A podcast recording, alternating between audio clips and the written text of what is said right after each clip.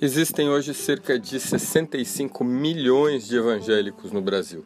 É um grupo muito diverso, pouco conhecido e que, em geral, é descrito de forma negativa. Meu nome é Juliano Spayer, eu sou antropólogo, historiador e autor do livro Povo de Deus: Quem são os evangélicos e por que eles importam, publicado pela Geração Editorial.